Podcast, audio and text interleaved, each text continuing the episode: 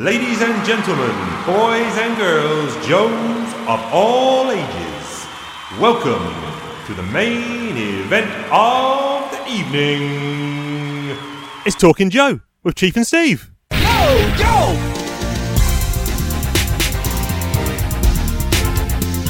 Yo, Joe!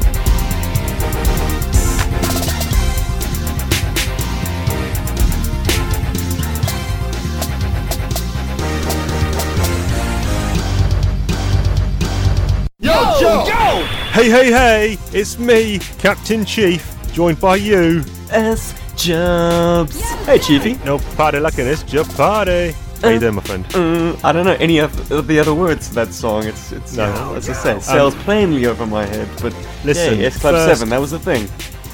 First up, I want to apologise to the main man, S Jub Seven himself, because even though in the UK we went through daylight savings and we changed time, we sprung forward an hour. I did not take that into consideration for this man. So for the last couple of weeks, I think I've been doing it what I thought was 8 a.m. my time and 6 a.m. in Australia, but it's actually been 5 a.m. So I've been doing you out of an hour's sleep. And yes, apologies for that. Sleep, who needs it, man? this is the highlight of my week, Chief. Honestly, I'm going stir crazy. It's isolation mania. Yeah, yeah. How is that going for you? Well, general? I came out of the uh, the, the self quarantine, sort of fourteen day self imposed stay indoors thing uh, after the international travel, as you know, and then on day fifteen. I decided I was going to treat myself because our apartment overlooks the communal pool that the uh, apartment block has. And so I was always watching people frolicking down there, enjoying their, their time off work. And I thought, oh, it'd be really nice to, to have a swim. Yeah. Walked down there with my swimming costume on and my uh, my towel wrapped around my neck. The pool is closed. yeah, of course. What a fantastic bit of timing. But uh, fortunately, I just about faced and walked straight into the ocean, uh, which is about five minutes walk away. Tough gig, huh? Sweet. Yeah, Yeah, so I've been doing a few uh, a few open water swims. Good for the mind. I'm not gonna lie. Yeah, definitely. Hmm. No, there was a thing on the, in the UK recently. One of these, not trust me, I'm a doctor, or something like that, about how to. A couple of guys, were celebrity chef Hugh Fearnley-Whittingstall, and someone else were trying to get in shape. And one of the tips for toning the mind was to take a cold, ice cold shower every hmm. day. And he said he did it for a couple of days and was like, I can't do this. And then after a week, he said, I cannot now go one day without having an ice cold shower. He said, if I don't have that, he said, I feel worse for not having it because he basically said it, you know, fired all those neurons in his brain and basically brought him to life. So, Wow, sounds like the perfect uh, remedy for being absolutely like the living dead at 5 a.m. getting ready for a podcast. Uh, I think I'll take that under advisement. Though Yeah, the water yeah. here is never ice cold. no, Like it comes out of the tap lukewarm already. Ah, welcome to Queensland, baby. That's it. That's it. Um, yeah, we're we're How still you doing, Chief? in- Um, not gonna not gonna lie, not gonna sugarcoat it. Um, it's a- it's a brief inside Chief's mind for you. Um, struggling the last kind of day and a half with kind of mentally with. I was in a chipper mood a minute ago. Now now I'm bringing it down, but um, no, no. yeah, yeah, yeah. Basically, just a combination of things. Obviously, stuck inside and working from home, and my wife is in healthcare, as your good lady is as well. So she she. When me and Evelyn had the symptoms, she had to be off for 14 days. She went back for one day last week, but now she's back to work full time yesterday and today. And she works in kind of a cancer drug trial uh, clinic. So Oh, she's wow. giving out revolutionary, you know, frontline first case drugs to cancer patients. But now that's been taken over by COVID patients. So she's dealing with people who have it. And it was playing on my mind a lot kind of last night. The fact that in the news there were lots and lots of doctors and nurses uh, who are dying with no previous underlying conditions. It's clearly a case of dosage levels. If the closer you are and the more contact you have, the bigger dose you get, that can be fatal, even if you haven't got underlying symptoms. And was playing on my mind a lot, you know, what if she gets sick? And even to the point of what if she passes away or what if I pass away? You know, I'm no spring chicken and I'm sure I've got underlying symptoms I'm not aware of. And I was actually thinking, what if either of us die and what's going to happen to Evelyn? And it was really kind of heavy stuff. And it, the other thing that was, I'm working from home at the moment, which I can do. I'm in the sports betting industry, but not, and I work on the retail side, so for the shops, but in the head office. So I'm helping to get the software out to the shops that all the the tills and the bet stations use, and I'm able to kind of do most of my stuff from home. But at the moment, with Louise working Mondays and Tuesdays, I'm on kind of daddy daycare as well. My kid is four, so I can't realistically juggle looking after her and pretending to work from home because if I say yes, I'm going to work from home, then I've got to be on these conference calls. That's not fair to the kid. You know, I don't want to stick her in front of the TV for eight hours a day. You know, I want her to get the interaction from daddy. And I'm, I, I had a couple of breakdowns today where I, you know, she was in the living room playing and I kind of just went into the kitchen and just started crying and couldn't get a grip on the fact that I see her as this bright, intelligent four year old and she's been denied the access to have interaction with peers of her same age. She could be locked inside now for months just she loves playing with me and the wife, but it's this is part of her development as as a kid and growing into being out. She needs to be doing kid things with other kids, and I just it just pained me so much. And I'm, I'm well, Chiefy, buddy, uh, uh, every child at the moment is in the same boat. Developmentally, yeah. like they're all having to deal with a very unique situation, and I think the silver lining to this is the fact that they're getting a big wallop of interaction with their parents. Yeah. Like that's just, that's something to be gleaned from all this craziness. Uh, yeah, and you sent true. me the most heartwarming picture of the both of you wearing your sweatbands. It looked like you were going to do some exercise together. Like she would not get that in her day to day. I mean, yeah. at least not the, the sheer sort of massive dollop that she's getting at the moment. And I don't think a child can ever get, get tired of that. Uh, they, they always want to impress their parents. Uh, you know, you guys in, are, are kings and queens of her existence. So this is, this is yeah. good, man. This is really, really good. I don't I think you should to, ever be too hard on yourself. You're doing a fantastic said, job, man.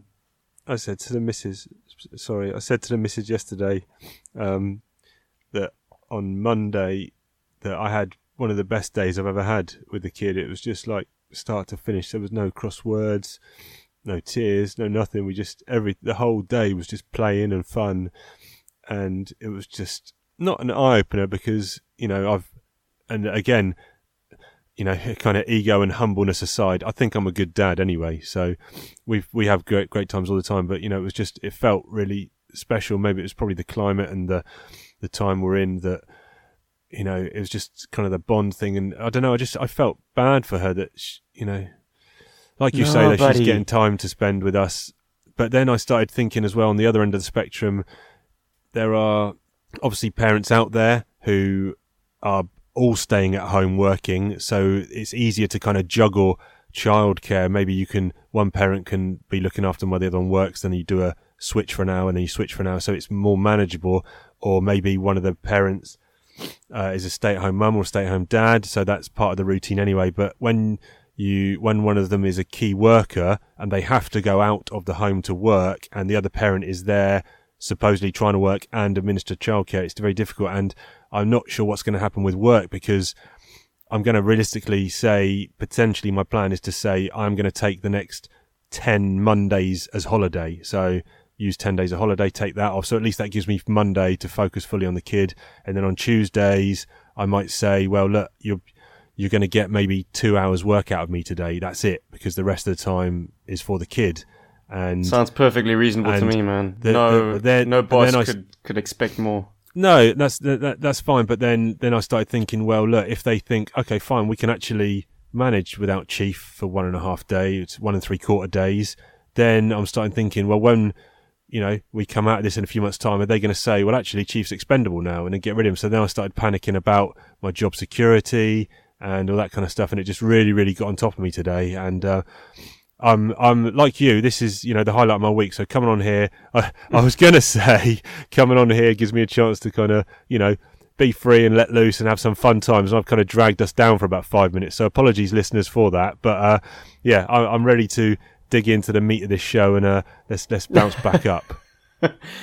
Sounds good to me, Chief. Yeah. But, Okay. uh, listen, any anytime you want to have these kind of chats, I'm all ears, Yeah. brother. Okay, Get it stuff, out. Don't bottle I'm, it up. I'm, I'm, as as listeners will know, and as is evidenced here, I'm not one to hide my feelings. You know, I'm I'm an open book, so I've, I've got no problems with all that kind of stuff. So yeah, appreciate that. And anyone else is going through something similar or anything and wants to chat, then look, I'm your man. Hit me up, hit us up on the socials or the email or whatever. You know, if anyone wants to chat, I'm, I'm more than willing to to lend an ear as well. Same as S Jub Seven. So we're a family here, Yeah. GI Joe family. But listen, I'm hungry, and uh, I've got I've got something to eat here, and I've got a homemade snack today: Goodness gracious me. potato chips, crisps, biscuits, and candy. Washing them down with a whiskey or a brandy. Chewy sweets, cookies, biltong and jerky. Snacks running fair because we got them at our mercy. We're snackers, attackers, bad mother truckers, and we're eating all the crackers, munchers, crunchers, knockout snacks like we're heavyweight punchers.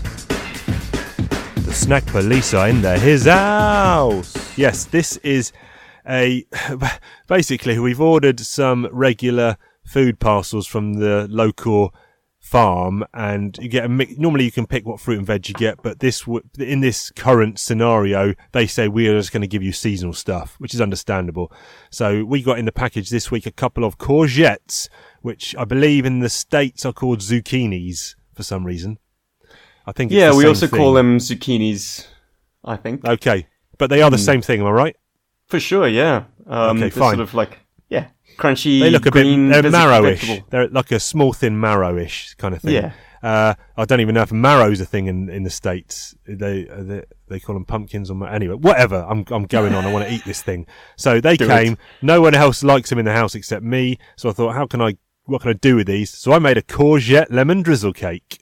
What? Yeah, I'm going to put the recipe up on the socials. It involves two big, large grated uh, courgettes slash zucchinis. There's got uh, it's a vegan one as well, so no eggs. So in place of eggs, I use flaxseed, which I soak in water, and then in place of butter, I use vegetable oil. Chief, you're out of control, sugar. man. I'm- Well look, done. I'm going. I'm going in for it. I've already had some, so I know it's great. And the missus loved it as well, and the kid loved it. Cake. Yeah. Is it sweet? Is it cake-like? It is sweet because it has got sugar in it. I will tell you this now. It is a lot better warm. It's still nice Mm. now, but better warm. But I'm going to continue to munch this. What you got, sir? Buddy, I love courgettes. I particularly love them in like a roast veg. And a good Yeah. old South African braai, which is a barbecue. Here's colloquialism already. Um, we, we kind of, I, I always put courgettes in a kind of a roast veg to accompany the meat. And speaking of meat, it's about Yeah. bloody time we broke this vegan malarkey at Talking Joe because between you and Diagnostic, the amount of meat consumed on this podcast has dropped to zero. And it's Yeah. in the bloody jingle. We have jerky. So I Yeah. will be sharing with you and the listeners today a very South African treat, the answer to jerky back home, which is called biltong. Now, jerky Yeah. is smoked and quite dry. Biltong is like a whole cut of steak. You can also use ostrich. You can use kudu. You can use any kind of game.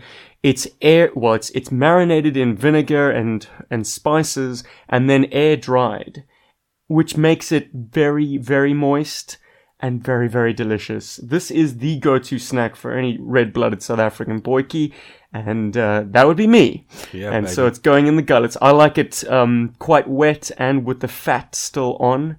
Check the socials if you're the, the listener, and if you're the chief, check your WhatsApps, baby. I just sent you a picture of a, a board of meat. Let's have a look at this. Oh, Look at this bad boy. Chewy, Okay, moist, right.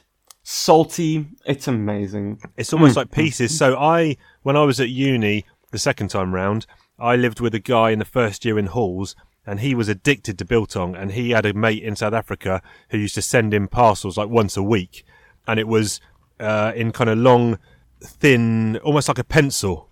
Uh, that would be droewors or dry sausage. Ah, okay. Uh, Biltong proper is like you can basically take the entire steak, the dried steak, Right. slice it as thick or as thin as you like. Um, I found an importers in China of all places that did really thick cut biltong, but uh, it was still very moist, very chewy. Good stuff, man. It's it's I'm- the ultimate snack because it's just so.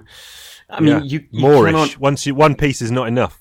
Exactly, exactly right. Yeah. Um, I've we keep it in the fridge picture of because my- of the bloody the climate here not being very favourable. Right. Um, but every time I reach into the fridge, I also reach reach into this brown paper bag containing this meat, and out comes a handful of of uh, steak with me. And what would be your preferred kind of marinade or flavoring, or does it? Would you not need that? Just salt and pepper. Uh, I, I- it's pre-prepared. I mean, as as it comes to you, it's already been um, marinated in vinegar and then herbs, which um, typically involve cloves and various other uh, s- spices. But yeah, no, I wouldn't say I have a favorite taste other than the meat itself. The meat Uh, I think the cow is is still the, the king, but Yes. ostrich biltong is also damn good, as is kudu, springbok. I mean, if it bleeds, we can eat it. nice, nice.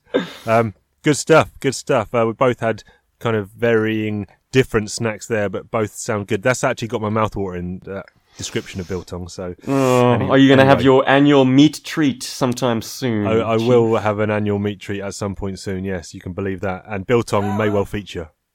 Hope you can Um, find a good one.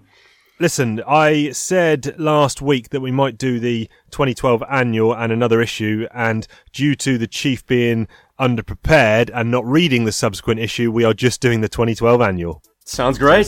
So it's time for Comic Talk. It's Comic Talk, it's Comic Talk, baby. Chief and Steve discussing like crazy. Larry Hama riding these bad boys, making sense of the wackiest toys. Listen as we talk about story arcs, making noise louder than Junkyard Box, talking about character motivations and all the various G.I. Joe fun locations. Now then, when I um, open up this front cover, it doesn't actually have a recap. I guess because the annual, even though it's in continuity, wasn't really carrying forward any direct storylines into this issue. Yes, and I think you might have a slight problem with your bind, Chief. I know you're Okay. doing things chronologically, but in terms of the plots, it's, it's going to become quite evident that this is pre Billy's death. Because Cobra Commander is very not concerned with that at all. Is it mentioned though in here about Billy being dead or not being around? No, but I tell you what is mentioned is uh, this takes place shortly after Destro and the Baroness learn about Darklon. So we'll come on to that in a moment, Okay. but that So kind of puts it in that in that window, sort of after Right. Destro and the Baroness leave the waxworks or the wax museum. Okay. Um, with a burn on to go and do something, we Right, learn so that they wind up doing absolutely nothing at all. Yeah. Just going back to Scotland. come this should have come potentially a few issues earlier, maybe then.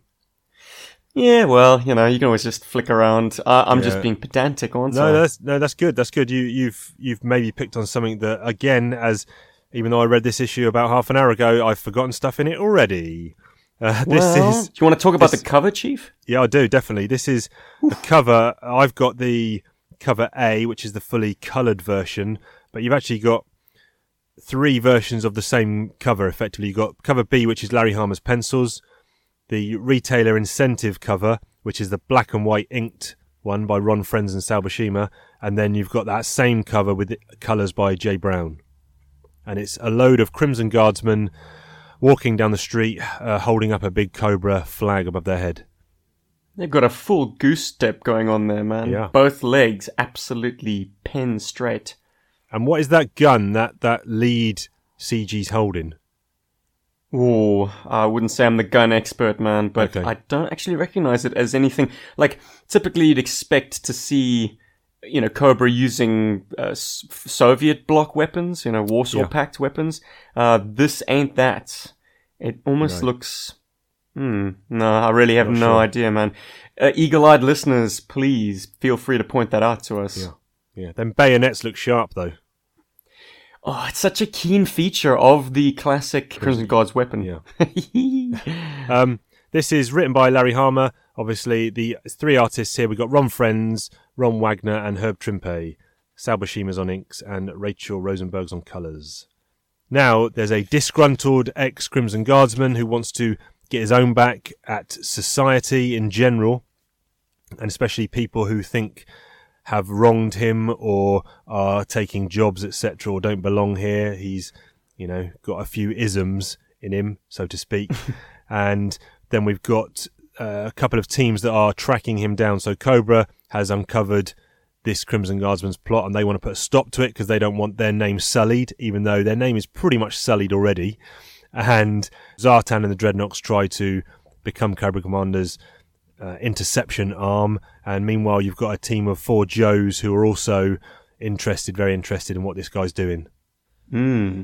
Yeah. Initially interested in, in keeping tabs on Zartan, but I suppose it's Zartan that then kind of tips them off as to this this Cobra's Yeah, of course. ex they're, Cobra's activities. they're reconning the shack, aren't they? Uh, I do like these opening couple of pages, which gets you straight to this guy's MO. You know, it's kind of a palpable tension going on here where he's laid off from his job and he gets a parking ticket and he's not happy with the the way the guy in the grocery store his his level of English. And you know he goes back he gets his TV dinner he lives by himself you know he hears news stories whatever. And by 3 pages in he's he's or 4 pages in he's already gone to his closet and picking out his old Crimson Guardsman suit. And it's it's quite a powerful first four first four pages Mm-hmm. Yeah. Uh, it feels like this annual has a lot of political things to say. yeah yeah You know, particularly about the shrinking middle class of the United States and their general disgruntlement with the way things are going. My question, though, Chief, speaking about this uh, former Crimson Guardsman who is referred to as Ted, part of Yes. the Ted series. Yeah, Uh, I, I just jump just to jump on you there, so to speak. We I was only previously aware of the Fred. Is this the first introduction of the Ted? uh, I would say so. Yes. Okay. Yeah, yeah. I mean, it's it's evident that there are very many generations of Crimson Guardsmen in different series, and I suppose they all have different requirements and and uh, and and fulfill different functions. Uh, what we see in the Ted series, if we can assume that this guy is typical of the rest of his brothers in arms, is he ain't white collar. Which is typically the, the kind of the, the Crimson Guardsman's calling card. They all have Yes, white collar jobs, uh, accountants accountants, and- yeah, yeah. lawyers, uh, you know, other kind of suits. This guy works in the Um, steel mill or whatever. Yeah, this guy's very much blue collar, which is an interesting departure. Uh, I'm not saying it's not valid. It's just a, a new facet that we're not familiar with. Yeah, And I like that because it kind of also when back in around issue 100 where Cobra Commander and the troops go into Millville and they kind of try to take over that town and that is a blue collar working town as well. So hmm. the- all these guys are getting brainwashed. So we we had kind of seen it before, but I, I like what you're saying here, and that this is the first real time where we've seen a, a blue collar guardsman of any kind. I'm curious though.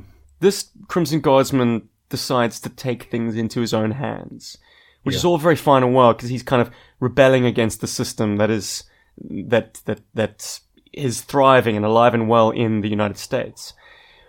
Why would an agent of Cobra go it alone?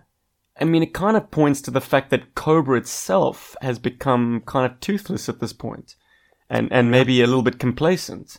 Because like first, his first port of call would be like, "Hey, Cobra Commander, uh, it's time to overthrow the bourgeois, you know, elements of society. It's time to overthrow the un-American parts of society. It's time for Cobra to do its job and and agitate things.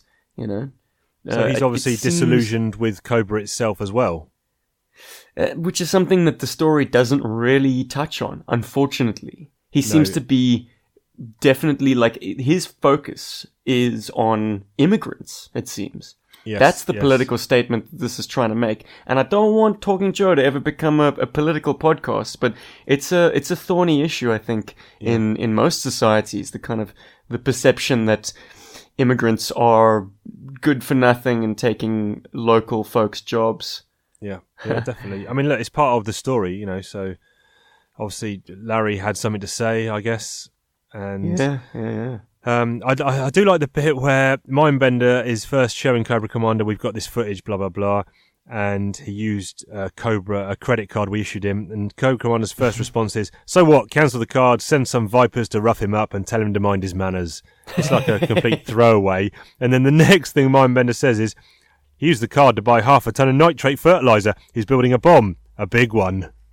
Mm. Which makes it a little bit more serious. And he, Oh, yeah. this Ted guy, he just caps some dude. He's at a Cobra meeting, isn't he? He's got some guys together, and one guy don't want any part of it. Blam! Shoots this guy in the back of the head.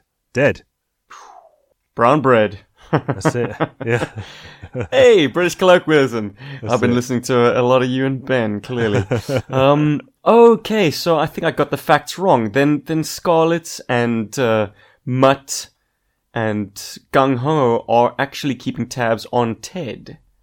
Uh, well, they say. Oh no no sorry okay it's quite convoluted they're watching the Dreadnoks but they've got a camera free feed from Yes. Broca Beach okay gotcha Yes, and this gotcha, is the gotcha. first. This is the first of the the many uh, ex machinas, or uh, is if that's how you pronounce it correctly, where oh yeah where, like you say, they're watching the shed, and then Scarlett gets uh, an incoming message. I've got a commo intercept. Cobra Command in Broca Beach is sending Zartan an encrypted link. Good thing Mainframe cracked their codes last month. So Look, at this stage, I'm surprised there are any secrets at all. I mean, the Joes know that Cobra is in Broca Beach. They also know about this Dreadnok hideout. I mean, it's it's very in keeping with Zartan the Dreadnok's um, character to be total hermits. I mean, they should have just moved to a new location. Because, I mean, this gas station has been known to the Joes ever since way, way back. I mean, there was an issue in the original run where the, the Thunder Machine goes toe to toe against uh, the Havoc yeah, great one. in the Everglades. And so, I mean, they've been keeping tabs on the Dreadnoks. In fact, I think it was Mutt on that team as well. it was. That's yeah. when Junkyard gets chainsawed, doesn't he? Yep, Ouch. by Buzzer. Yeah, yes. Bad Hmm. times. Yeah, so I mean, but Zartan and the Dreadnoks should know that, like, the Joes, uh, it's open cards at this point that the the, the gas station is their, their hideout. Yeah. And I'm right in thinking that Zartan has been dispatched by Cobra Command to to silence Ted. Oh, yes. Yeah. I guess you can understand sending Zartan out being the, the master of stealth and disguise, etc. But would it have rather have been someone else, do you think? You know, a heavy handed approach, or do you think the one man band approach was, was right by Cobra Commander? Well, since Cobra Commander no longer has Storm Shadow in his employ, I'd say Zartan is absolutely the man for the job. Um, he was also the man for the job in killing the Hardmaster. So it seems right. like Zartan is is is Cobra Commander's go-to guy for dealing with things discreetly. Yeah, Uh, and also I guess it was a bit of recon anyway because they didn't know at this point in time how many guys Ted had convinced to go Hmm. along with it. They had that one brief scene in the in the basement somewhere where there's only about four or five people, but he doesn't know if that was more wide reaching. But we do get the answer to one question that has been plaguing me for 100 and well whenever the dreadnoks came around for 150 issues plus and we finally get the answer what do the dreadnoks need more chocolate covered donuts or grape soda we get that answer because ripper says we're almost out of little chocolate covered donuts and what's worse we're low on grape soda so grape soda clearly is the number one thing for dreadnoks Well, they say you can go a week without food, but uh, you know, a couple of hours without any kind of liquid and you're dead. Yep. But uh, yeah, damn. All right. Have you always regarded those as kind of um, mm, uh, metaphors for other substances that they're abusing, or Uh, I have you taken it? i hadn't until now Hmm. Yeah, man. It's it's it's very cute, but I always sort of thought of it as like kiddifying the dreadnoks. Right. Okay. Yeah. Yeah. that makes sense. That makes sense. And you know, an alter. I'm surprised really in the amount of reboots and alternate versions of GI Joe there's been through the many publishers that there weren't kind of branded as a as a kind of hardcore drug using cult kind of gang thing, but maybe no one wanted to publish that story. Well, it all kind of changed for me after watching the first season of True Detective, where the the guys encounter a truly scary biker gang, and they're sort of involved in all sorts of things, be it like hits or drug trade. I mean, these guys are bad, bad, bad dudes. Is that the one with And uh, scary. Matthew McConaughey and um, yeah, who else? is and and and Woody, and Woody Harrelson. Harrelson. Yes, yes, of course. yes. dude, so good. Gee whiz. Uh, right, back to this one then. The the guys, Ted and his buddies, they they're tooled up. He's showing them all the fertilizer for the bombs he's making. Zartan is now disguised as a police officer, and he comes round to check out Ted. Not just any police officer. He's like a, a mounted police officer. He's, He's a like biker. like chips. Did you ever get chips in South we Africa? did, Yeah. but I must say, my first uh, thought when seeing a sort of a shape shifting biker cop is the T one thousand. Ah, yeah, of course, of course. See, Yeah. that's a nice bike. Oh, Mister. shit! Homework. Oh, And Chiefy. double Every time, buddy. double homework because I haven't got um, Good, the Bad, and the Ugly yet, but that is on the list. So, so by next week, I've got two movies to watch there. Okay, I'm afraid Good, the Bad, and the Ugly is not uh, a quick one, is it? it's, I haven't it's all- checked the runtime, but it does it does take a while. it must be two forty plus. I reckon. I don't know. I'm guessing, but uh, I'll have a look. Do Um, not watch the extended version then. okay. uh, we get some more scenes of Ted being disgruntled because uh, his card's been cancelled, etc., and he's saying money grubbing, money, money grubbing immigrants. Should that be money without grabbing? putting too fine a point on it. Yeah. Money grabbing, money grubbing. Um, I don't know. I, I think I think money grubbing is the the phrase. Okay. There was now a scene which I don't think I understood. Zartan disguises himself as a little old lady with pink hair, kind of Zarana-ish, I guess, an old Zarana. and why does he need this old lady purely for her phone? Because he needs to use her phone to call the Dreadnoks on the sterile phone, which they've got in the fridge, and to tell him to meet them at a certain place. Then he gets the old lady to drive him in the car. Is it just a super, super diversionary tactic? I don't really understand why he needed the old lady. Ah, cover, I guess. I mean, if the Joes would have checked their rear view mirror and just see these biddies with pink hair behind them, eh, they'd probably think nothing of it, no matter how long they've been tailing them for. Yeah. Um, I I don't know. There's a, a whole lot of, of weird circumstances that play into this because the the old lady says, um, you know, I don't believe you really are my long. Oh, I should probably do an old lady impersonation. I don't believe you really are my long lost identical twin sister. I think you're my evil twin. Like she's playing into this deception. She kind of perhaps um, a little bit. Uh, uh, what's the word? She started losing her mind a little bit. Yeah. A little bit of Alzheimer's, perhaps, because either she has an identical twin sister or she doesn't. Yeah, so for Zartan to has, be her mirror image, you know, she, she either has has someone who looks like that or doesn't, and so mm, I don't know. I, I, I don't know what's going on here. Either. It's, I don't know. Maybe Larry just wanted more Zartan shapeshifting kind of thing. Maybe he just wanted to to tie it into the line talking about the devil's in the detail. Yeah. You know, she she says, "You must be the devil," uh, and Zartan answers to that, "If you're implying that I live in the details, you are correct." Yeah. Yeah. I think it was. I think you're right. It was clearly was just for that line. Um, there's a bit as well. There's another uh, bit of uh, handy things happening here when Scarlett don't they they go into where Zartan's been and they say, "Oh, his laptop's still warm." Oh, maybe we can get the notepad and find, you know, do the old pencil rubbing over the notepad to, to find out where he's going. I think it's time for that word again, Deus Ex Machina. That's it. Yeah, yeah.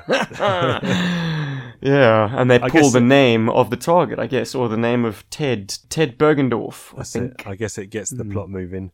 Here's one, and I keep sa- I've, I've been saying this for a while to myself and on previous episodes from a long time back that I was going to get together a- all the images of Cobra Commander in his shooting galleries because I think there must be about six or seven now, and we get a nice one here in Broca Beach where he's got like looks like an AK-47, like you said, an old Soviet weapon, and he's got Scarlett, is that Duke probably, in Snake Eyes cardboard cutouts, and he's just brap brap brapping them on the shootout.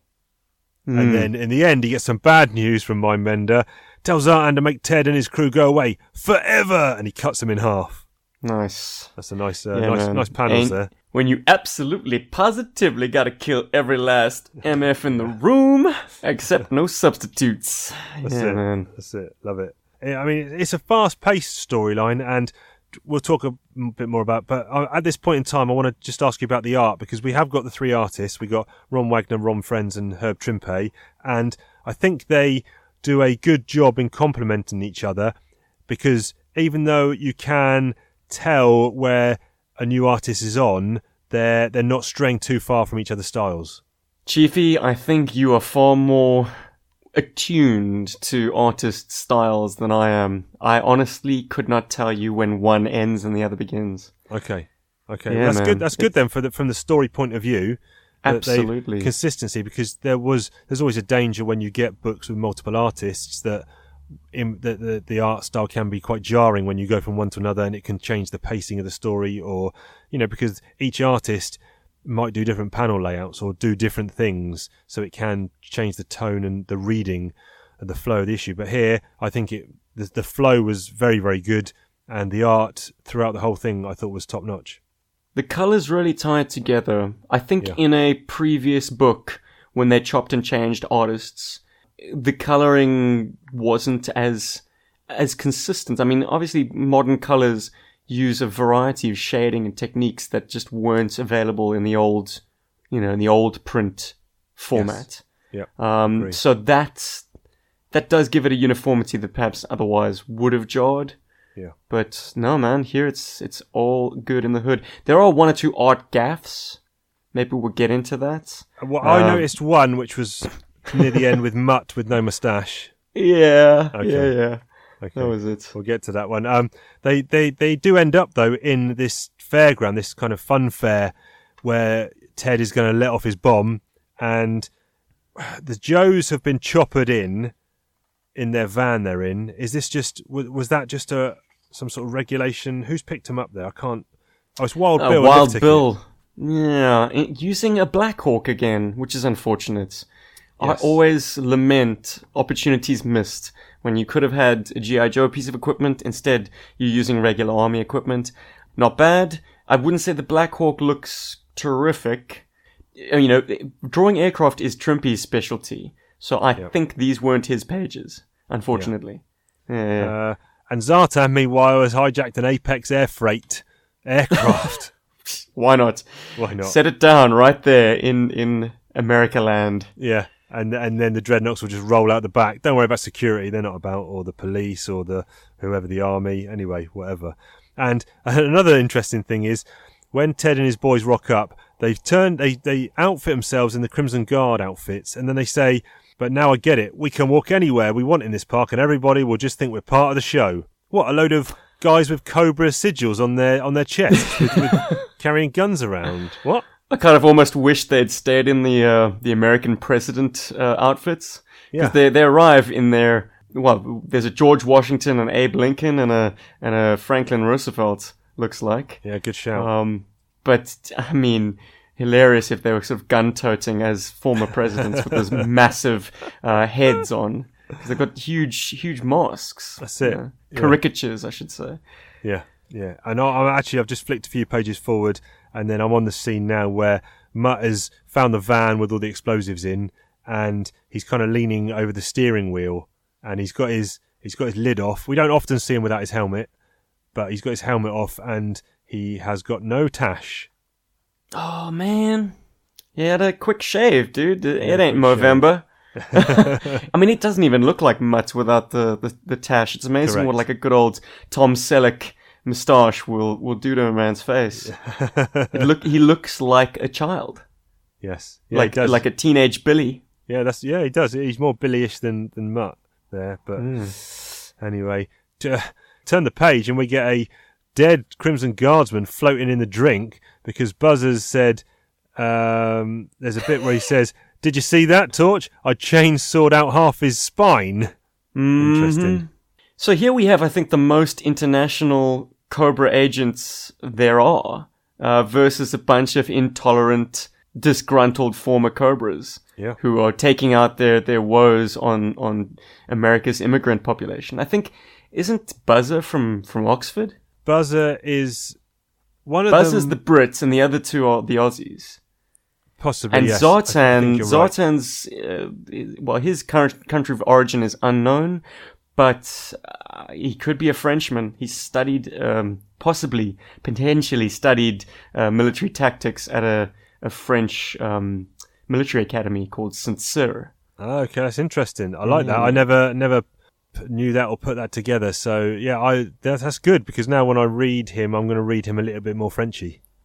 The question of sort of country of origin is moot. I mean, it doesn't matter. Yeah. He's a he's a paranoid schizophrenic with these sort of multiple personality disorders, which is something that I found he's always very uh, much more balanced in the comic book. Like he could be a lot more unhinged. Yeah, we don't really see that. of- We don't really see that madcap kind of unhinged, dueling Yeah. personalities at all, do we? If anything, in the company of like Cobra Commander and the Dreadnoks, he seems the sanest man in the room. yeah, which very is highbrow. quite unique. Yeah, yeah, yeah, Mm. definitely. I'll tell you what's not highbrow, and that is Mutt taking a drink in the river in this truck because then he bonks his head on the steering wheel and he's going down, man. He is, he's in trouble. Zartan. I like that. Nice touch. I, I all of a sudden got very caught up when I. I mean, this is the, this is reading it for the episode. Um, was the first time I'd read this annual. Okay, it had not it. been on my radar previously. So all of a sudden I was like, "Shit, is Mutt alive in continuity at this point?" Like, yeah, yeah, yeah. Hama could do anything. Like it's anybody's game, and this is an annual. This is kind of a standalone special event. You know, there, there's there's some serious stakes here. So I found the quickening of the pace was was unpredictable. Yeah, because point. he's gone down, and then you see Ted. He's having a rant and a bit of a monologue to himself, and he he's pressed that button and he's set off that explosive, and then you see the truck at the bottom, Johnson Wholesale Meats, and the beep beep beep beep, boom, or thoom, and that's blown sky high. So at this point in Hmm. time, you don't know if Mutt and Junkyard have been wasted. Or, they're still alive, so you know, a bit of tension created there. Lovely panel of uh, gung ho at the bottom there. incredible, incredible. Uh, and hopefully the art kind of gets you to disengage your critical mind a little bit because he's leveling a grenade launcher at the Dreadnoks and very clearly in their immediate vicinity, in their sort of background, are a lot of civilians Yeah, and that is kind directly of behind the Dreadnoks. That is close quarters, and that is going to do some damage. Danger close, man. Yeah, good Yeah. thing the Dreadnoks don't call his bluff. We get a little bit here, and I should have guessed this because Zartan's in the issue. But then when Scarlett confronts Ted, launches a throwing star, hits him in the head, he's silhouetted in the picture, and you see the background. There's a woman holding her face in kind of shock. There's a dude covering his eyes with his arms because Ted has taken a throwing star, thonk straight in the head, and he is now six feet under. But then, of course, I should have guessed that that actually wasn't Scarlett. That was Zartan all along.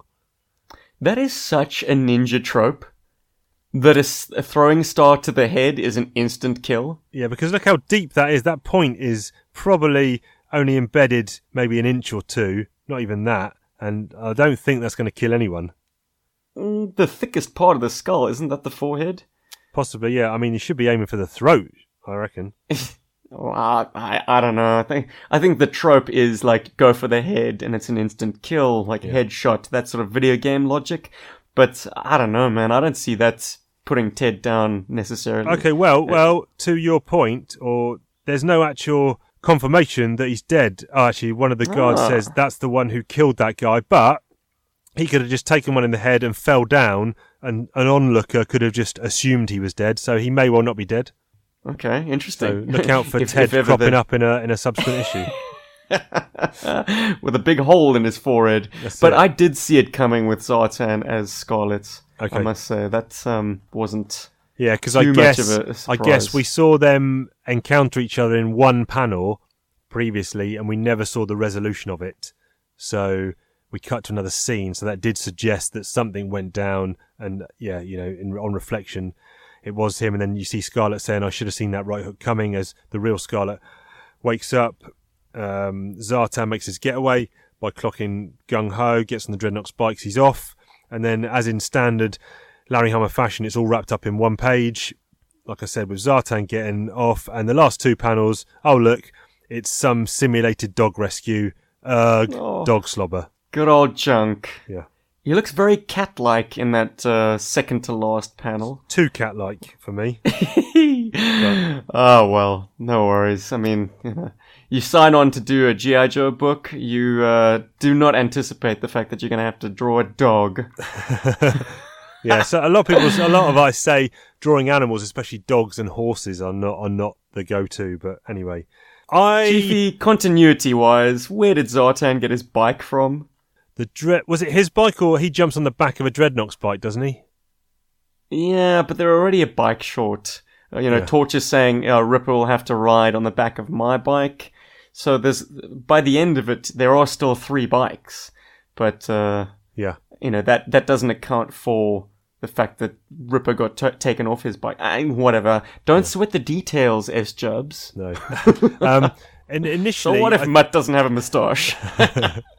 yeah, initially I thought because I don't think you read this issue, but I think you might have mentioned to me offline or on a text that this could be the issue that follows where Scarlett goes to the pit where she sees Spirit on the in the Quonset hut and goes down because she's kind of coming back from a mission and it could have been this mission she was coming back from.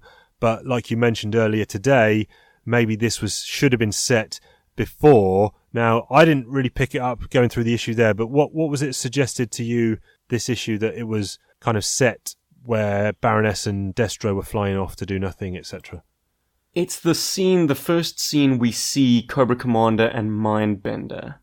They're in Broca Beach. They're uh, at the Wax Museum.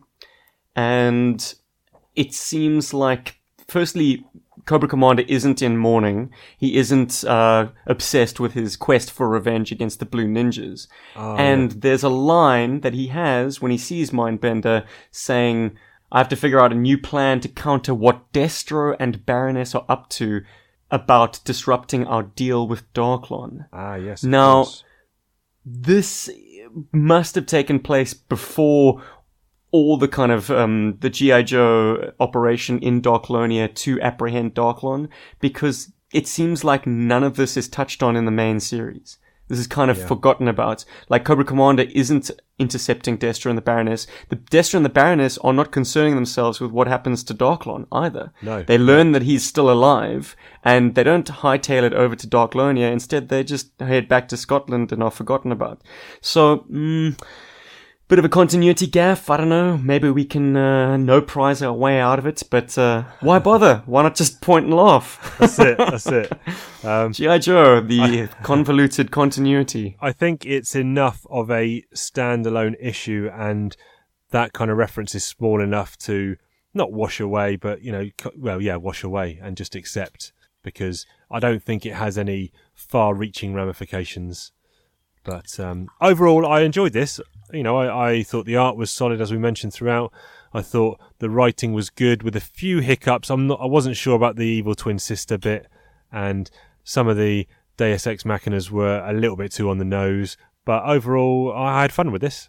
Yeah, I, I wouldn't want to give this more than a six. Um, this the, the sort of the the intrigue for me now, re- rereading it, is uh, the fact that we, we finally get an insight into what Cobra veterans concern themselves with. Yeah, that was the most interesting bit for me, and I don't think it got well. It, I suppose it did get fleshed out to an extent because that was the whole of his his spiel, the whole of his kick was about that getting one back. But I would have liked a little bit more meat to those bones rather than just saying you know money grubbing immigrants and etc. I'd have liked a little bit more to it, and maybe to have tried to take a pop at Cobra instead. Maybe he felt mistreated and he was where he is because Cobra didn't have his back or didn't support him, and you know, just a little bit more to it mm. would have been nice. Yeah, well, it, it also seems to be looking at a very sort of unsophisticated plot.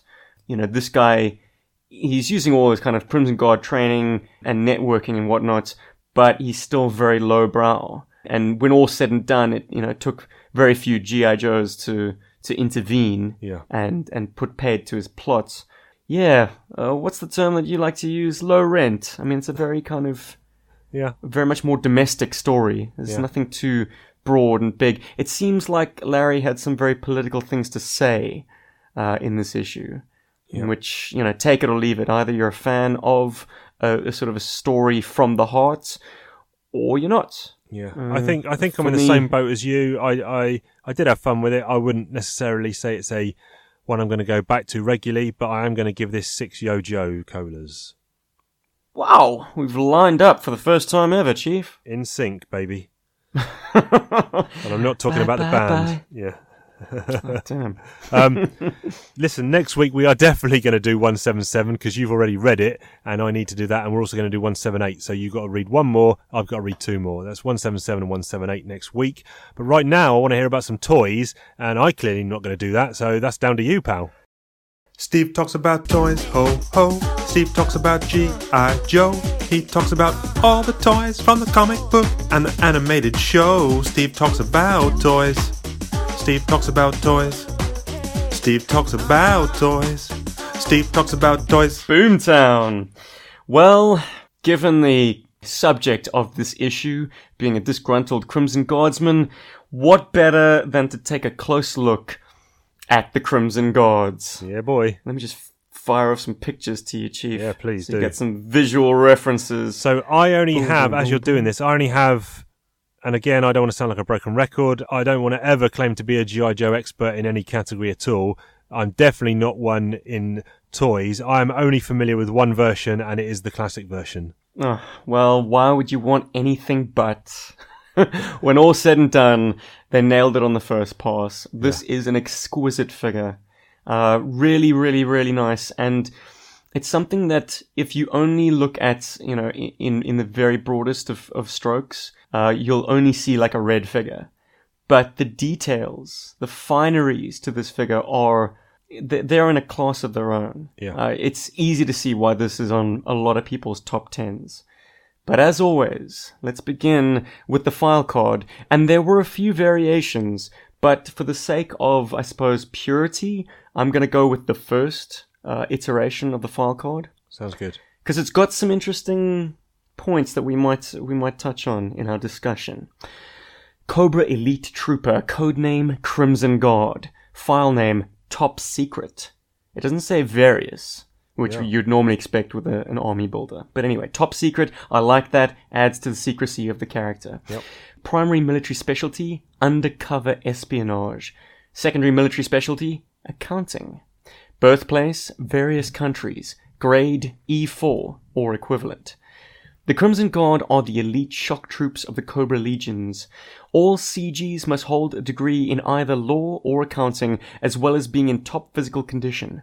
Final stages of training take place in the deepest recesses of Cobra headquarters, and is purported to involve an initiation ceremony too hideous for description. Crimson Guardsmen are too precious to be wasted on the conventional battlefield. They are dispersed about the country in deep cover, assuming apparently normal appearances and lifestyles. Watch out. That friendly new neighbor of yours might just have a red uniform hanging in his closet. Yeah, We I like that last so- line. That's quality. So many interesting concepts come out of this file card. Things that were touched on in the comic book series, and things that were touched on never again. Yeah, By that, I'm referring to the initiation procedure. yeah, that sounded interesting. Yeah, man. Like, my first thought always runs to like a certain form of like mutilation. that like, there is no way you can not be a CG if you've agreed to have maybe the, the, the tip of your, your pinky toe chopped off or something like that. It's just like, if you want to, beyond all reasonable doubt, assure your allegiance to the secret cult. Because let's face it, that's what the Crimson Guards are. They are a cult within a cult. And to swear their allegiance, they've got to go through some kind of procedure. I mean, one might also reference the uh, mandatory cosmetic surgery that they undergo. Yeah, of course. The Fred, the Fred series all having the same face. What is your read on that? What is the function of having an interchangeable army of clones, basically? Yeah, because it's never really, you know, explained or taken into account, is it? It's just kind of I remember vividly. It's some of my favourite issues where you know Cobra Commander's having a rally, and he introduces, doesn't he, the Fred, and he's got his briefcase, and he's got his wife and his two kids, and he mentions there, you know, he's got his Cobra guardsman outfit in the closet. You never know who your neighbours are and what they're going to be doing, and you kind of it's kind of as a kid it's kind of fun because you're like oh all these bad guys have all got the same face. But then you sit back and think wait a minute they couldn't really work too closely together in the same building or even in the same t- you know close knit town or village because this going to bring up too many questions surely but if they're Certainly in the era of facial recognition software. Yeah, I mean, these guys, you, you bust one of them, you've bust them all. and how many are we to believe there are i mean they're not the day-to-day troop but it was kind of intimated that they were almost like an upgrade from a cobra trooper because i don't think when they were brought in vipers were a thing yet i think we were still just cobra troopers and I think in the, at, the, at their onset, and this is before the TED series, which we learn of in this um, uh, this annual, who's a more kind of a blue collar Crimson Guardsman, I think would probably kind of be brought on just similar to the Iron Grenadiers, um, where you'd want to swell your forces very quickly. You kind of uh, broaden the the acceptance criteria, but initially, and this is um, something I gleaned from like a Devil's Due uh, write up. The Crimson Guardsmen were selected first and foremost as troopers who had degrees. right okay So they were already graduates, which which makes it interesting that the file card gives their rank as E4. Like typically, I mean, in conventional armies of the world, if you have tertiary education, if you are a graduate, you are automatically a sort of officer pay grade or higher. So these guys are enlisted men. I guess Cobra runs things slightly differently. Maybe they don't want anyone to to start out, you know, with a kind of an automatic rank. You Yeah. still have to work your way up from the bottom. yeah Because essentially, like Crimson Guardsmen, in spite of their education, they still are charged with some mundane activities like guarding the Cobra Commander. Yeah, of course, of course. Now, listen, talk to me about this particular figure because there's quite a lot of detail, detailing on the figure of of some nice. Brother, they've got like a sort of a braided rope around their right. They've got shoulder pauldrons. They've got a unit patch, which is gorgeous. It's a tampo with a, a cobra sigil set into a triangle and then flanked by, what are they, palm fronds? Yeah, I think so. Those Looks sort of it. like, yeah, those leaves on either side. That is a fantastic unit patch. Uh, really, really beautiful design. Probably credited to Ron Rudat, who was the earliest um, designer working on, on Joe, and he probably coincided with the Crimson Guardsman uh, before he left Hasbro. Yep. Uh, It's incredible. Um, just one one shade of red used throughout. They would vary that in later Crimson Guard iterations, but on this one, it's perfect. I'd say while you'd mention it in the same breath as the Iron Grenadier, it has the edge on the Iron Grenadier in one specific, well, maybe two specific facets. I mean, the red is a lot more striking, but also the Iron Grenadier doesn't have the added detail of the tampos, whereas the Crimson Guard has not only that shoulder patch, as I mentioned, Yep. but the big old cobra symbol right in the middle of the chest Yes. of his, his sort of battle tunic. It looks very ceremonial. It's not designed as a functional uh, frontline dress, but that didn't stop the Crimson Guardsman from being used in that in that sense anyway. Uh, and we get later versions that, that that further push it into a kind of frontline troop realm. But just to wrap up on the, the classic and best, as we've already mentioned, in terms of sculpted weapons, he's coming up a little bit light, but he does have what I would call a sawn-off shotgun on his left thigh which is a nice close quarters uh, weapon, which then would complement his included weapon, which is a, I think the card described it as an AK-48, Right. which I think is a bogus weapon, sort of made up. FormBX257 on YouTube calls it an AK. Four, no, an AK-5, which is a, a Swedish gun. Uh, that could be possible. Uh, it certainly has the same configuration with the same straight um, box magazine. But what really appeals to me about this gun is that very vicious bayonet. Yeah. The toy actually has serrations on the bayonets, which is a fantastic amount of detail given the size of this weapon. It's not oversized. it is scaled perfectly, which is so nice because I mean, so many assault rifles later on in the line started getting a little bit loose with the scaling. Like if you think of um, Leatherneck's um, M203 M- M16 combo, like that gun is is a little bit too big. Okay. Uh, whereas back in '85, they really nailed the scaling. And for my money, buddy, the Crimson Guards rifle is the best assault rifle ever produced in the classic line ever, ever, ever. There you go. It is my praise. all-time favorite. Yeah, yeah, yeah. Is Nothing beats it. It is And beautiful. Interesting shape backpack as well. So it's designed as a kind of a ceremonial pack, which which looks good even when these guys are just charged with guard duty. You know, it's not a, a soft backpack as you would expect field operatives to have. I think the best sense of this accessory was made by the sideshow one to six scale figure that they produced. So the way it's designed is that the it's a hard pack. The top flips open and the front flips down to create a kind of a stand, Okay. like a portable battle stand, which then the CG can can rearm himself or reload. It carries, I think, four magazines of ammunition for his primary weapon and two flash grenades. Well, cool. Very, very nice touch. Yeah. Sorry, I didn't actually send you a picture of that. No, no, no. Hopefully, we can grab one for the listeners and the Definitely. socials if they're so. Yeah, I had a I had a little look at these pictures. I'm not overly keen on the uh, color scheme on the second dude, the grey and yellow. So, oh my goodness, yes. Let's talk about other versions.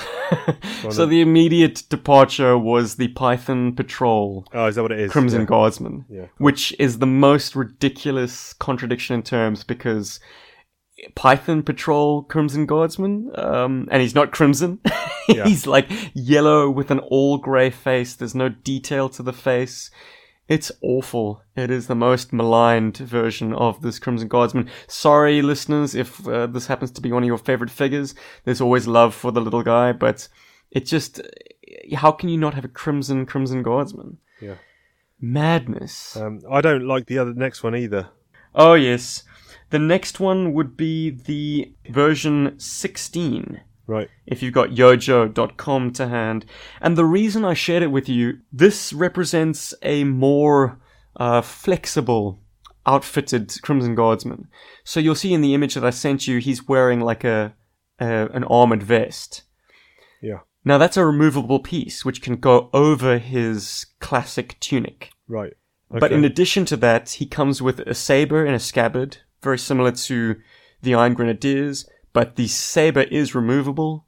So that would be a more of a honor guard, crimson guard. But in the same package, you get this flak jacket or whatever you'd call it, armored vest. So he looks like a frontline troop. And add to that the fact that, and I think I sent you the image, he came with a, a small sheet of stickers yes. Allowing you to customize your Crimson Guardsman with various kind of unit markings. One of them including the Cobra Air Force marking, which is a Cobra symbol flanked by like bat wings. Yeah. Yeah. I mean, Very cool symbol. that that is quite cool. I quite like that customizable feature, but I don't like the helmet. It looks too squared off for me. Um, Hmm. Looks like someone's just put a bucket on his head. I tell you what bugs me about it is if we're to to believe that there's a human head inside this modern uh, Crimson Guardsman helmet, then he has a very very tall forehead because his eyes, you know, if you're to believe that his eye, you know, the the, the view slits are where his eyes are at. Like he's got a lot of head above that. Yeah. Maybe it's filled with like communications gear, or maybe they're just goofed. Because yeah, the the helmet is a bit distracting. I think they nailed it on the first pass.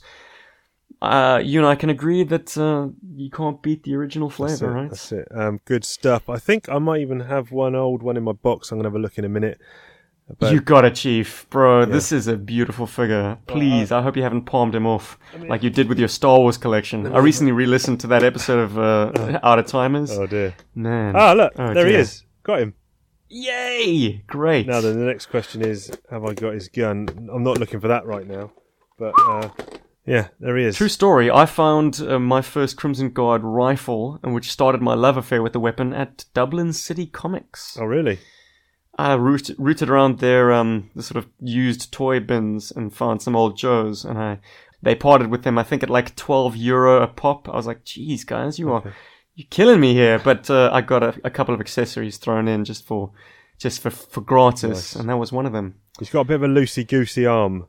Bit of a loosey Nothing wrong with that, buddy. I'd rather have loose joints at this stage Yep. than tight joints because the plastic being the age that it is, it's prone to cracking. So, Okay. yeah, man, rather have buttery loose joints than stiff ones. Means he's been played with as well, which is good. Chief, there's a parallel I want to draw before we we, we rule a, a line in the sand and, and call it a day on the Yes, Crimson please. Guard. Yeah, do it.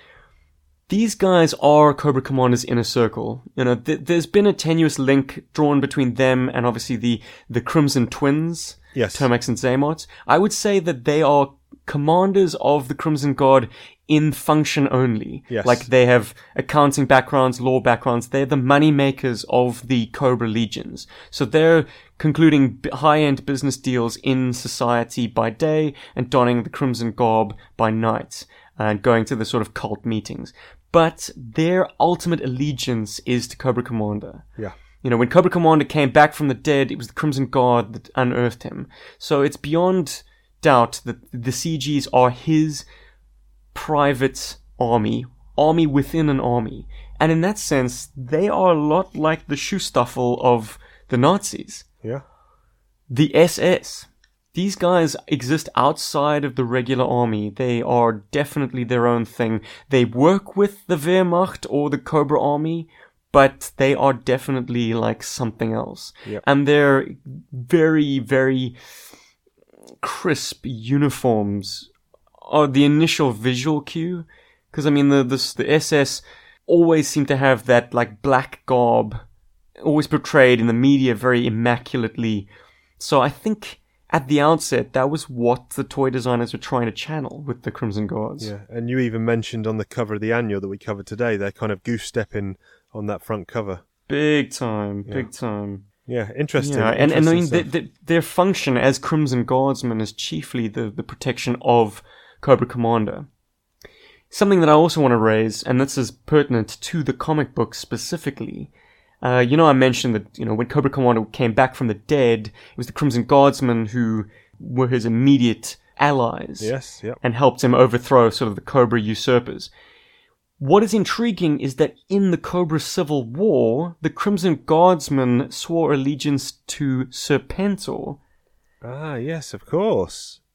So my theory is they knew that Fred Seven was was standing in for Cobra Commander. They somehow, you know, they'd they'd worked this out within their own brotherhood of Crimson Guardsmen. Right. Yes. there are probably lines of intel and communication that exist purely within a, a Crimson Guard network and is exclusive uh, to Crimson Guardsmen and does not get communicated to the rest of the Cobra organization. Because they knew that something was up, and so they were going to side with Serpentor to try and eliminate this usurper. Uh, when that didn't work out, and uh, very pointedly at the edge of um, Zartan's arrow to Serpentor's eye, then I guess they kind of bided their time and jumped on the opportunity to side with the true Cobra Commander, you know, about 20 issues later. Yeah. Interesting commentary there, as always. Uh, SJub 7 raises the bar on this show. But uh, yeah, fantastic. Good stuff. Enjoyed hearing that and about the Crimson Guardsman. Hopefully, you can educate me next week with more toy talk. But right now, we need to confuse some people because it's time for Commonwealth colloquialisms, aka over egg in the pudding. We got a pudding. We got a pudding. We're gonna over egg that pudding. Ain't got no criticisms. We got some Commonwealth colloquialisms. Uh, what you got for me this time, I- Chief? well, last week was an abject failure from the chief with something that wasn't even a colloquialism. It was just a word in the English language. So this time I had one lined up, but in a preamble chat before we started recording, I was talking about some recording equipment and realised that one of the words I was using was actually a British colloquialism, and that is muff. And uh, mm-hmm. yeah, uh, so The imagination races as to what meaning So That muff word has. would in in the context of our conversation, I hasten to add, we were not talking about a colloquialism version. It was I was talking about the, the the muff that goes over my microphone to kind of dampen the sound, etc. But i- in the UK, uh, you would refer to well, you know what it is, but I'll educate some of the other listeners. You would refer to some lady bits as muff. And further to that, I mean, isn't there a, a, a synonym for uh, the cops? The fuzzy muff? The fuzzy muff, yeah, yeah, Yeah. Or the fuzz, yeah. I suppose. The fuzz, yeah. Hmm. That's it. There you go. Bam. Anyway, swiftly moving on. What have you got for us, sir? Well, the Aussie colloquialism I'm going to use today was something that um, my wife brought up on the phone to some doctors in the emergency department. Someone had come off their bike and they were wearing the Queensland safety gear, which was a t-shirt, shorts, and a pair of thongs. What what is a thong in Aussie slang? A t-shirt. What was it? A t-shirt. T-shirt, shorts, and a pair of thongs. So you've got the top covered, we've got the bottom covered. So thongs, I'm guessing, are kind of like flip flops or sandals. Jeez. Chalk one up for the chief. Okay, got one. Yeah, buddy. That was In only by process of they would elimination. call your flip flops are thongs, which is, uh, you know, it's a, it's it's a it's a it's an epicenter of much hilarity. Yeah. when yeah. you've been told, you know, we're going to the beach, make sure you pack your thongs. It's like, okay. what kind of beach are we going to? Yeah, right. Um, the South African colloquialism is something that, oh man, it's. I, I wish I knew the origin of this. It, it really stumps me. But if I was to say to you, chips, it would not be in reference to something you eat. Okay, chips. It's a verb. yes. And, and what would, if I was to say chips, what would it have you doing? Chips. Oof. I, I, I am stumped, my friend. Buddy, that's why we have this section. if I was to say chips, it would mean get out of the way. Okay. Yeah, yeah. Typically, you would say it three times for uh, emphasis. What, just so like, chips, chips, chips, chips, chips? Okay. or chips, my brew. so yeah, I mean, if you, if, yeah, if you're sort of looking down a blind corner uh, in the car and your passenger's leaning forward and you're like, chips, my brew. Right. S- like just sit back so I can see if uh, there are any- oncoming cars on the side street. I like Yeah, that one. I, might, I might try and use that. I might try and use that. Good luck. Confuse, Chips. confuse the be like, heck out "What?" of people. Crisps. Yeah, right. Good stuff. Uh, I think I fared a little bit better than last week. Uh, always a couple of crackers from you, as always. And now it is time for. We ask you a question. We ask you a question. What will you say? What will you do when we ask listeners a question? I actually never remember what the proper words for that are, so I was kind of winging it again. Chiefy, you're the fr- fr- fr- fr- freestyler. Fuck the microphone. Um, the question we asked you, the listeners, was of all the pop culture starfighters out there, with a little caveat of a max three crew, what is your favourite? So, favourite starfighters across the world of pop culture with a max three crew. So, first, I'm just going to jump to the Twitter, and we Pocket Epiphany sent us a GIF of Poe Dameron in his uh, X-wing, whatever version of X-wing that is from from that movie. Say what you will about the sequels, man, but they have some incredible space battles. Yep. And seeing the X-Wings handling in an atmosphere, like at wave top level.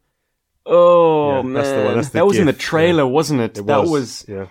oh, So that got my blood pumping. is this this is a version of the was it T sixty five Incom X Wing Starfighter? yeah, the original. I think, think. the yeah the the T, the T seventy is what they use in the Force Awakens Got it. and on. I think Right. it's got that wicked cool, like really slender um, S foil design. Yeah, it looks like the bottom wings are set forward a little bit as well, as opposed to the top. yeah, top. so that they mesh. Yeah. When when they come together, they mesh into one surface as opposed to like, you know, two wings, basically creating this really thick airfoil. I guess it just makes it better for handling uh, in Yeah. the atmosphere, It looks which cool. means nothing once you split them anyway. Yeah, color scheme is nice as well. I quite like that sleek sleekness. Uh, over on Instagram, Cavball Customs said X-wing, probably due to its impact on my childhood, but the Arc 170 from the Clone Wars era looks way cooler in my opinion. That's why I set the occupancy to three. we had this talk, didn't we, Chief? And I was like, mm, the Arc Fighter from Clone Wars has three crew and an astromech, so does that make it four? Anyway, it's it's a it's a hell of an interesting design. Yeah, I always thought that those ships kind of, whereas the kind of the the original trilogy uh, ships were all very like uh, fun- function over form. yes, The Clone Wars stuff still had like a a bit of design panache and flair. Yeah, definitely. Like the elements of those ships that kind of have a bird of prey like beak to them, which is an unnecessary uh, design flair. You know, in terms of function, but yeah, man, they're they're, they're gorgeous. Yeah, I just always thought like the the cannons are set so far apart. you know, you got these massive wing pylons with these big guns, but you know, the, the, smaller craft must be able to slip right in between that that you're right. firing. I got some homework for you over on the Outer Timers. Me and Ben are doing a Clone Wars animated rewatch, so that's probably going to drop maybe next week, I think, and that'll be maybe a twice weekly kind of a 15 minute show where we just rewatch a couple of episodes. We're going to do it in chronological order. Go to the Star Wars official website, and it will rather than just season one, season two, season three. It's it, there's a list for chronological order. So now they're all Oh, wow. available on Disney Plus. Um, should be more. Well, if you guys are doing it, it must be good. But I must say, like the first few episodes that I watched, I was like, eh, it's not my jam. Yeah, a lot a lot of the talk was always you just make it through season 1 and then you'll hit the good stuff. I mean, you never want to have to invest that much time in something that you have to air quote get through to the to get to the good stuff. So, I don't know. I I I don't like episodes 1, 2 and 3 of the movies, but this is a, a vastly better version of, of the Clone Wars era, in my opinion. Anyway, let's move on. Uh, Phil from Canada. Phil, my man, Phil. Love Phil. Uh, he says TIE Fighter. That throaty sound design they have in the films are brilliant. Plus, they share a similar body shape to my own. Interesting. uh, Nice, and Hillbilly Harper says Slave One. Ooh. Yeah, I suppose it operates with one crew, but uh, Starfighter. I mean, a Y-wing could run rings around a, a Slave One. Yeah. Not, not would so. you, would you say Slave Hmm. One was more of a kind of a custom, custom freight, not freighter, but kind of a custom build for I its rather than a pro- rather was- than a production line starfighter? I think its origin was in law enforcement. Okay, um what was it a Firespray from Kuat no I it's don't know what I'm talking about think, but yeah. anyways like it it um it, it sort of has a bit of a hold so so it could take captives and which made it the perfect vehicle for a bounty hunter Yeah. but yeah he definitely souped it up I mean the weapon systems that you see on display in episode 2 are abundant. He's got a lot of hidden weaponry, sort of Yes. pop out guns and missile launchers and mine dispensers, that sort of thing. yeah, but definitely the Tie Fighter from Phil. I, I- that Tie Fighter is a great design. And over on Which one are we talking about? Are we talking about the? Well, yeah, over on the over on that was just a just straightforward Tie Fighter, I think, but just ah, classic. Okay. Over on the Facebook, Michael also said Tie Fighter. He gave it another vote, and Matt Smudger hmm. said Darth Vader's Tie Fighter. Nice. Okay. Yeah, I think Matt has a, a bit more of an eye on self-preservation. Because I mean, the classic Tie doesn't have hyperdrive and it doesn't have shields. The Tie X1, which is th- the Tie Advanced Darth Vader's, Yep. uh, has both of those. Yes. Which is exactly how he managed to survive his ordeal. Correct. And then obviously Nice. you've got you know I don't know if anyone mentioned it, but Tie Interceptor would be next one, I guess, and that, Oh, so cool. that is a that is a good looking ship. I started playing the X-wing miniatures game a few years ago, and I bought lo- a lot of miniatures for that. A tabletop game. It was really really good, and I ended up selling them. But I'd like to reinvest and start playing again. And in that there were, I think, a lot of ties from the expanded universe and stuff. So I don't know all the names of them. There's one that's got kind of like three three pylon wings coming off of it. Hmm, I think that'd be the Tie Defender. That's it, the Tie Defender. if I'm not mistaken. yeah. Yeah. Yeah, I think that comes from the the Tie Fighter video game from Right. LucasArts in the nineties. Okay. Yeah, but I mean that is a good I, line I, I wasted away a lot of hours to those games. X-wing, Tie Fighter. Hmm. Emmett says the VF1 Valkyrie. Oh yes, I don't know- Tomcats in space. What is it? I don't know what that is. So Macross or Robotech. Oh, okay, yeah. The VF1 is is the the kind of the the superstar ship right. of that series. It transforms. It has three modes. It's got the sort of space superiority fighter armed with a gun pod, missiles, and I suppose little sort of head cannons, and then the robot mode or uh, battle Battroid mode, I think, and then the sort of the hybrid mode between the two. Uh, sort of half robots, half jet. It's basically a jet with legs and arms, Okay. which han- handles more like a helicopter than a jet. That sounds interesting. Cool, very cool. Love that ship. I'm surprised that uh, it's not a show that you're familiar with, Chief. Yeah. Kind of is your era. Yeah, it is. Uh, but as we've we've been found finding over the last few weeks that I uh, have not really consumed as much retro pop culture as I thought I did uh, as a kid or as an adult. So I am a lot. A lot of this show now. I like it because it's a learning curve for me. I'm exposing my flaws of knowledge, and it's good because I'm, you know, filling those gaps. I like it. Ah, Chiefy, there are only so many hours in the day, man. Yeah, uh, yeah. Uh, Michael, uh, Mike also says Independence Day Resurgence also has some decent fighters. Yeah, I meant to do the research. They kind of look like uh, YF 23s. Okay. Uh, which was the design that didn't make it into production. So you you know the F twenty two Raptor. Yes. Yep. Yeah, man. So the YF-23 uh, just chops off two of the tail planes, Okay. and um, it's a lot flatter. Uh, yeah, it- and I think also like didn't the Resurgence take on the the F-35 Lightning? Basically, it makes makes spaceships out of our current um, like premier fighters. Got it. I say our. It's really just used by the United States and very very wealthy neighbors Yeah. Yeah. of which I think maybe Japan is the only one. Yeah. Actually, you, Mm-hmm. you've mentioned a key point there. Maybe it would have behooved me to have looked at all the responses prior to the show and also done my own research. So ne- next time Mate. I will. Buddy, you keep looking after that Evelyn. Evelyn! Evil Lynn, and yeah, your sports brilliant. bet in action, man. Yeah, Um, dude, you got a, you got a lot of plates to spin. That's it. Uh, Doug says 1980s Viper from Galactica. Yes. good. Oh man, he prompted me to look at a few like action sequences from the original show. Okay. Much as I love the remake and much as it's got critical acclaim, I do love the model work in the classics. Yeah. And I'm sure they got a lot of mileage out of the same shots, and they must have because that stuff was budget burners. But it still holds But up the well. guy, it's beautiful. I love seeing model work in in um, science fiction because particularly the the era that the Battlestar Galactica remake came from, like the early 2000s, like the the CG is too clean, it's too polished, it's too Right.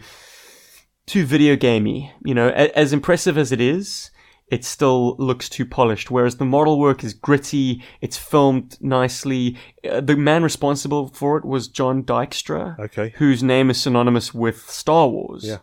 And it's fantastic to see like real models, you know, that are photographed using real cameras and lit using real lights with real shadow. You know, just seeing those things maneuver, seeing a real object on screen is always preferable, at least at that stage, to the CG that was available at the time. Yeah. So yeah, Colonial Viper, fantastic craft. Um, sticking with the colonial theme, uh, Jim says, "Can we squeeze the colonial marine dropship into that category?" And I think you had replied to him uh, saying, uh, "Don't uh, with those ridiculous missile pods." Come on. I, I think well, I mean, this kind of exceeds the the crew. uh, Okay, you could fly one of those things, those dropships, with just one pilot, I guess. Uh, but it's a big beast, and it's not really a starfighter. You get what I mean? Yeah, of course, uh, yeah. It is a dedicated dropship for deployment of vehicles and troops. Uh, Bart says, "How about the ship from the last Starfighter?" Now, again, if I'd have done my research, I could have Oh. pictured that. I've seen the movie, but I can't at this moment in time picture what that ship looks like. Oh man, the last Starfighter that had a huge impact on me as a child. Yeah. I think I mentioned in the thread to Bart that uh, I used to just repeatedly try and build Gunstars out of Lego. Like I had grey space Lego and bits of blue Lego, so I tried to create that design to a greater or lesser degree uh, of success in Lego. But uh, for instant nostalgia drop, here is the excellent main theme from the Last Starfighter. Oh yeah, please Bam! do.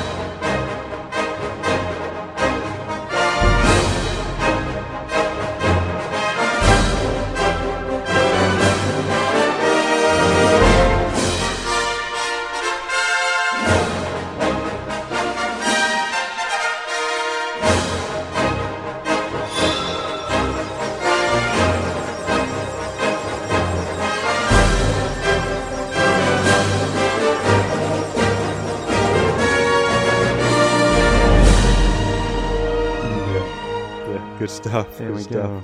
Do you have much uh, much of a context for that for that film? Yeah, I did. Like I'm you, I, I watched it as as a kid. Probably not as much as some other sci-fi stuff, but yeah, it was not a regular staple, but definitely something that I, I did watch quite a bit. Yeah. Oh, it gave me hope that there was a career for me uh, if I just played enough video games. Um, Chris is another vote for X-wing. Uh, Mike says the last one, of course. Uh, that's in reference to the last Starfighter. Okay. So the question read, "What is your favorite Starfighter?" He's like, "The last Yeah, of course. Yeah. Hey man, Very good. Very good. Let's let's ramp up that theme one more time.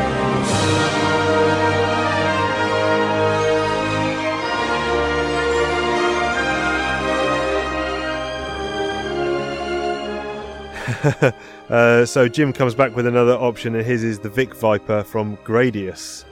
Pretty iconic, and he's put a nice picture of. Um, I played Gradius quite a bit, and uh, yeah, that is it's quite a flat ship, isn't it? Oh man, it, it's a beautiful design. I I did a bit of research on that myself, which also included watching a playthrough of the original Nintendo Gradius. Oh wow, Oh my goodness, man! that's tough. All those Like, shooters, Side-scrolling so shooters, impossible. Yeah. Impossible. Yep. I do not have the, the reflexes for that stuff. Yeah, uh, Jim also gives us the R-Type R9 Arrowhead ship. It's a chunky beast, eh? It's a chunky beast. Very much like the Lost Starfighter. Yeah, it looks, a lot of junk in the trunk. Yeah, yeah, and it looks almost like it's kind of a head with legs and a tail.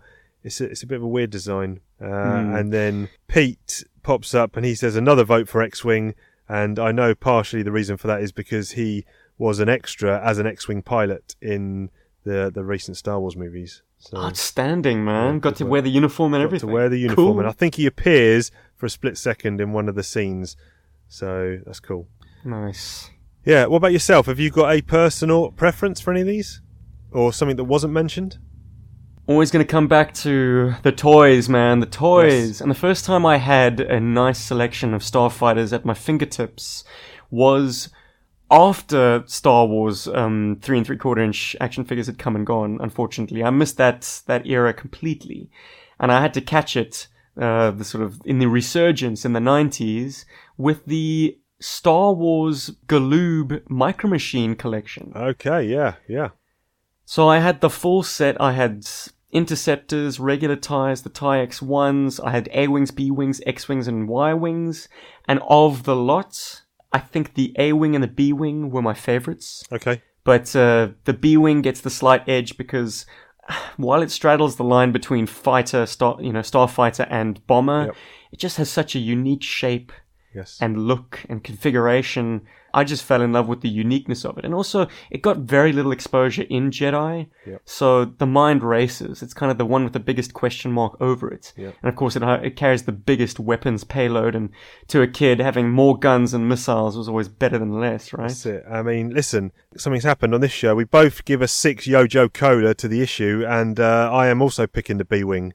Yeah! So that was I had that I had that ship um, in the three The and three quarter line, alignment, man. and I just the size of it in my hands was just ginormous, and just that gyroscopic cockpit was just like, what is going on here? This guy is never upside down. Uh, Incredible. So Chief, I I think three years ago found a mint in box B wing back in South Africa. Yep. Going for a song. I jumped on that with uh, you know, I, I did not hesitate. Okay. It was it was in my in my possession before before the sun had set, Yes. and it was magnificent. Putting the stickers on that thing for the first time. Oh, Oh, my man, That's it. That's the rush. That's the rush. makes it all worthwhile. That's it. Love All it. vintage Love it. toy collecting malarkey. We'll finish the show on a high here. I'm feeling good. Hopefully, the listeners are feeling good. Uh, but don't worry, we'll be back next week. We're going to be covering, as I mentioned previously, issues 177 and 178 of Real American Hero. Uh, yeah, and we're going to put a question out as well. We'll, we'll get the brains racking together to think of a good one. Thank you for the responses. Quick couple of shout outs. Uh, Mate Mylar sent us a nice message on the Instagram saying he's loving the podcast and looking forward to the GI Joe board game when I finally get around to designing that. Loving, loving his work. Please go and check out. I think he's got a Patreon. Go and have a look. Fantastic toy photography. I am no expert on toy photography at all, but what I see from this man is is fantastic work. And if this is the standard, then he's the man to be be on the lookout for. And uh, Sam Myers dropped us a line via email. Always good to get uh, correspondence from Sam. Sent us his thoughts on the Iron Grenadiers, which was nice. So yeah, it's been, it's been apart from me dragging the show down and having a bad day. You know, I'm I'm buoyed by the the community and the people that are getting in contact, and it's it's, it's a good time. Even with the lockdown in the world we're in, there's still time to find ways to release and enjoy, and you know, be with friends and family and stuff. So you can get us in all the usual. Chiefy, I'm going to put it on record, Yeah. buddy, that if there's any way I can facilitate the G.I. Joe uh, tabletop game, Okay, let me do it. Let me add it. Yeah, Yeah. man. Character bios, Yeah. uh, stats, what we're talking about. I don't know much about um, DMing or or whatever you'd call Yep. it, but I, I can I can talk to people in the know, and they can perhaps give me some pointers. Right. Well, you're now Uh, you're involved in the project, my friend. So add that add that as some homework for you. But yes, uh, we'll we'll get the heads cracking and we'll come up with something. But you're the man I'm coming to for, like you said, bio stats, information, and kind of accurate things around GI Joe. Which are probably out of my purview, but yes, you're involved now. Well done for that, sir. You can get in get a hold of either of us on the usual places. That's talking underscore Joe on Twitter, talking Joe Comics on Instagram, talking Joe Comics at gmail.com if you want to send us an email, or talking Joe, a G.I. Joe podcast on Facebook. Where can the fine people check you out, sir? Check me out. uh, well, the easiest way, as always, is just to search G.I. Joburg. That's G-I-J-O-B-U-R-G on any of the socials. We're on Twitter, we're on Instagram. We have a podcast. Uh, don't need to hype that any, in any way, shape, or form. Either you know about it and you love it, or you think that we're a bunch of talking heads and we have nothing useful to add or conject. No. Um, we can find us on YouTube. We do occasional video reviews and film ourselves playing with toys. Oh yeah, what happened? I, I missed it. It was out of my time zone. I haven't had a chance to check it out on the fourth. Uh, there was a big release. Oh, right. Well, we've now taken to publishing the works of other um, content creators Yes. on our platform. So, inspired by our kind of play motion style videos, we've got some close allies who produce their own ones. And this was a contribution by a guy called Troy Smith. Who's uh, a father of four, and he, is he a father of four? No, a father of three. Wait, no, four. He's got three girls and one boy. Okay. Heaven help him. and he, him and his kids produce incredible, like, toy videos, uh, which he then edits and then adds voiceover and music. He features the voice talents on this one of uh, Joe Slepsky, who has the Joe on Joe pod, Yep. uh, Hooded Cobra Commander 788, who obviously has the Hooded Cobra Commander review channel Yes, on yep. YouTube. Uh, it's an all-star affair, so it's great fun, man. If you want to check it out, check out the YouTube channel. Yeah, I need to check out that because uh, I think it was premiering. At, it would have been 11 p.m. UK time, which was uh, obviously Way past Chief's obviously bedtime. Chief was snuggled up in the bed. But uh, Speaking of which, thanks to daylight savings, we're pushing this real late. You better get out of here, Chief. Uh, yeah, it's 20 past 10. My missus is going to be. What? She's fine, but what happens is when I come down out of the loft, because it's a concertina metal loft ladder, this bastard creaks and groans and just wakes up everyone in the house. Fortunately, not the kid, but the missus just scowls and has a go at me. But um, yeah, if you wanna, if you wanna, I'll, I'll stick around for another 30 seconds. If you want to get a hold of me or look at what I'm doing, I've got the other podcast, The Outer Timers which is just the Outer Timers. You can find us on all the usual places. And uh, I, oh, that's the other thing I need to do. Good reminder.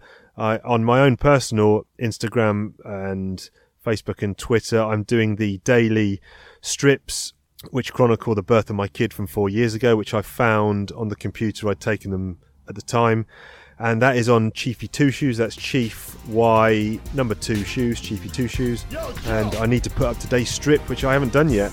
Bad chief. That's it. That's it. uh, so, with all that said and done, we will see you down the road. Yo, Joe!